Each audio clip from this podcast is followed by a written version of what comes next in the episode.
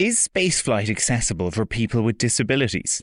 I'd almost bet if you don't have a disability, you've never thought about it before. But there's a whole team at the European Space Agency trying to figure that out. Let me explain. Let me explain with Sean Defoe, a Newstalk original.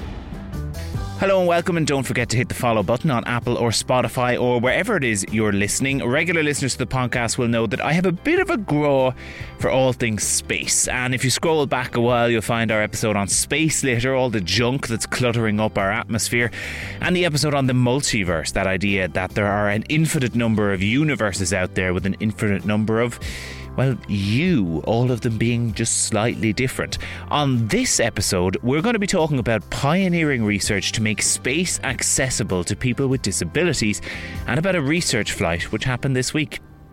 Two, one, zero, and liftoff, the final liftoff of Atlantis on the shoulders of the space shuttle Space is becoming more accessible. Not only have you got space agencies run by countries trying to explore it, but the billionaires are in on it too. One of the upshots is that more people are now getting to go into space more regularly. In September 2021, American Hayley Arceneaux became the first person in space with a prosthetic body part. She had her knee replaced as a child after suffering from bone cancer and has since gone on to work at St Jude's Children's Research Hospital, the place which provided her own treatment. Her SpaceX trip really launched, pardon the pun, a wider discussion about how people with disabilities could be made a part of astronaut programs. And so, the European Space Agency's Parastronaut program was born. Yeah, this is really important to us. Diversity it comes in many different ways. This is Dr. David Parker, the Director of Human and Robotic Exploration at the European Space Agency. The World Health Organization reckons that about 50% of the population live with some sort of disability, and maybe 2% are really affected by it. Um, and so, in of course, to be an astronaut is a very exclusive thing to be, but having a disability shouldn't rule you out. And that was really part of this very special project that we launched in this process. They're called para astronauts. Para means para as in parallel or alongside. It's like the Paralympics. It's the parallel uh, process alongside the Olympic Games. And the same way the para astronaut has been selected, tra- uh, developed, uh, examined in every different way in exactly the same process as all the other astronauts that you see here. We are uh, pioneering something here. It's something we're really excited to be doing.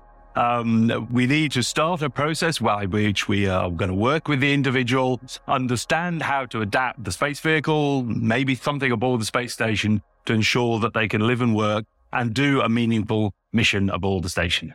Now, the ESA has admitted that they are literally starting from step zero on this. That the goal is to see how easy or hard it would be to adapt shuttles in the space station for people who have various kinds of disabilities.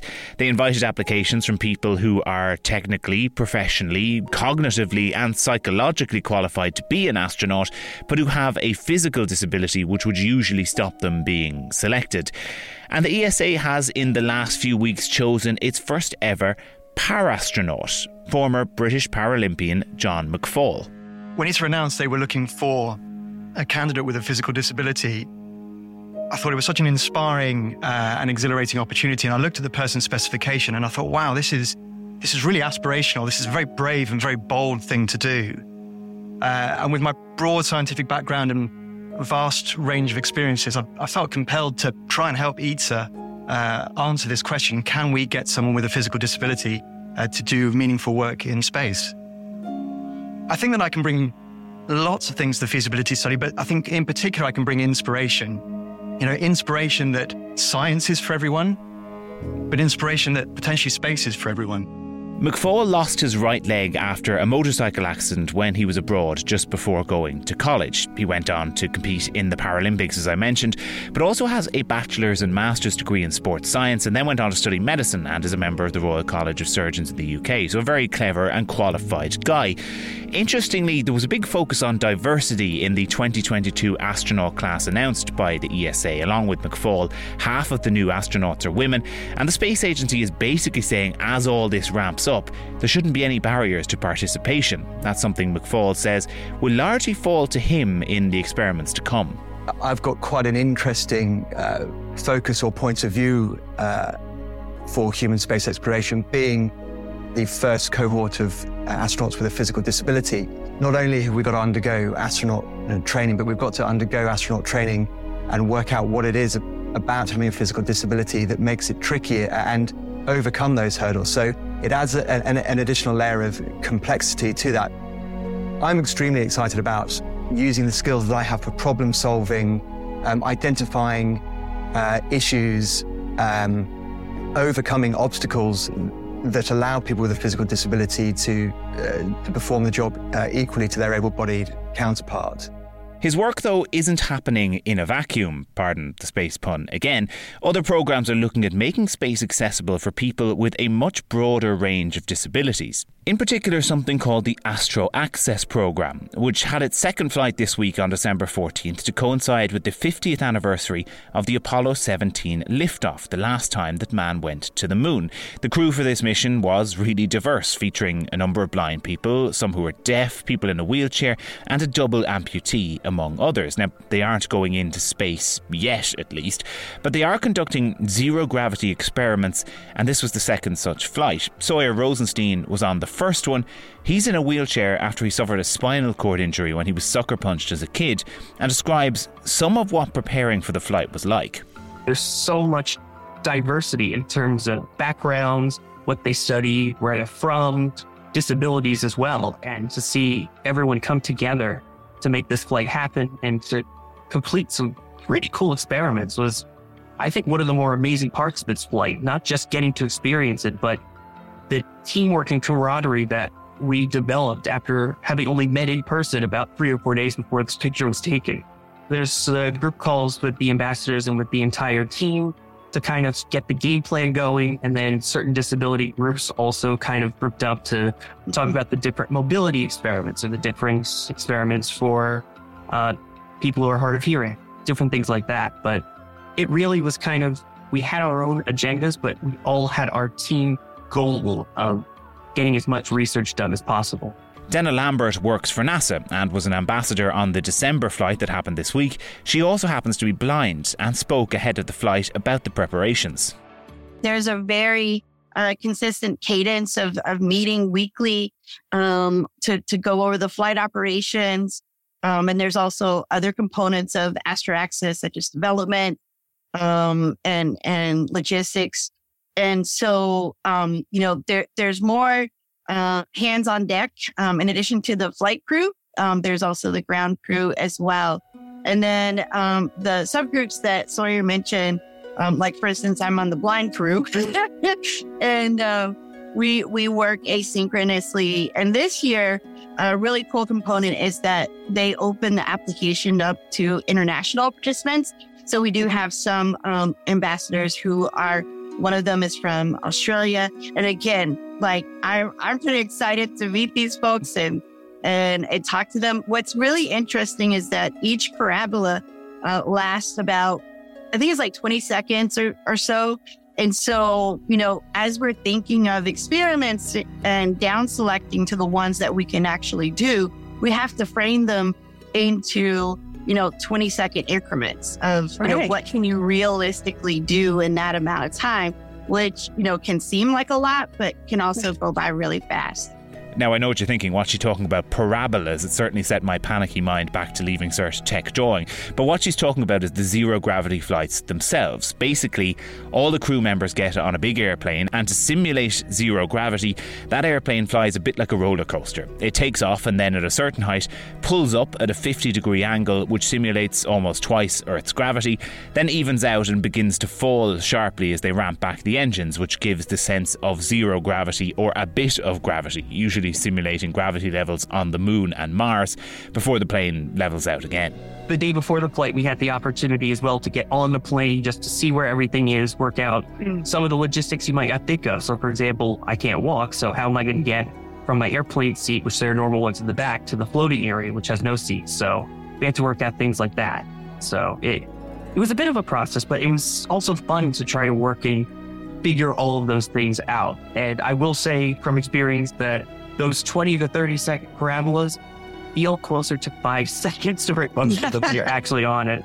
In the call he was on, Rosenstein points to a picture of him standing out of his wheelchair in low gravity. Uh, the first flight, we had 15 total parabolas. The first one was uh, Martian gravity, which is one third G. The second you're actually seeing right now on the screen, that was one sixth G, which is lunar gravity. We did two of those. And I have to say, that was probably one of the more unique ones. As great as the zero G was, there was something spectacular about this one sixth G because I don't know if you can tell in this picture, but for the first time in 15 years, I was basically standing on my own. Uh, the first flight, we kind of pushed off the ground a little and just hopped around like a bunny, for lack of a better way to describe it. Right. That's kind of what I figured would happen for the lunar one. So all of a sudden, I push up and my feet acted like a pendulum, and the next thing you know, I'm upright. Thankfully, the two people who were with me, uh, Will and George, there, I was able to grab onto their shoulder really quick and realize, oh my gosh, I'm standing. I'm actually looking at eye level with people on this plane. And it was such a surreal but cool moment that the second we entered that first lunar parabola, they said, What do you want to do for the second one? I just said, I want to do that again. And when you think of it like that, someone who hasn't stood alone in 15 years could do so in low gravity. Something kind of magic about that. Before he died, Stephen Hawking got to experience zero gravity as well in 2007, and he was equally amazed. It was amazing. The zero G part was wonderful, and the high G part was no problem. I could have gone on and on. Space, here I come. But back to Astro Access. Remember, these experiments are being done lightning quick 20 to 30 seconds before they have to get back in their seats for the heavier gravity which comes on the way back down. So, not a lot of time to do it. Denna Lambert says it's about prioritising what they can do in that time as a result. Kind of the, the team leads, they've been asking us what are some, you know, stretch assignments, you know, do we want to use? And I think in this, um, this second flight, we'll we'll try for 20 um, parabolas. Um, we know that the the increased number of parabolas that you do, I believe that's why the the um, it became the vomit comet because you know your body can only take so many you know changes and you know Yeah. I guess I don't know if it's pressure or gravity, but you know somewhere I, I'm imagining we're going to shoot for you know somewhere between like 15 and and you know mid 20s um, as far as parabolas.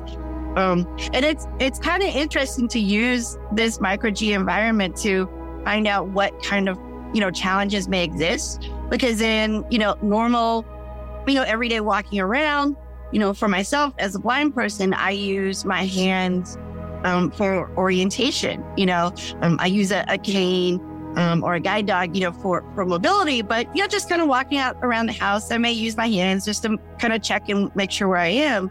But in a zero G environment, any kind of um, pressure or motion could easily change the orientation of where you are um, in space. Right. And so, you know, one of the exper- experiments that we're thinking of is how can you uh, quickly identify where you are um, how does orientation change for someone who's blind? Um, and how can you maintain that sense of orientation in zero G? I think this is an absolutely fascinating topic. It's an area of space exploration I'd given no thought before stumbling across this program, but think about the potential of it. And if it's possible and they continue to build on this, I mean, there really shouldn't be any barriers for anyone going to space. It could potentially be this great leveler. All the technology is new and constantly advancing, so why not make it more accessible for people with disabilities than we've made many of our cities and towns back on terra firma? When you have that sort of a blank slate, the possibilities are endless. Thanks for listening to Let Me Explain. This episode was researched and produced by myself, Sean Defoe, with John Kyo as editor and Lachlan Hart on sound. I'll chat to you next week.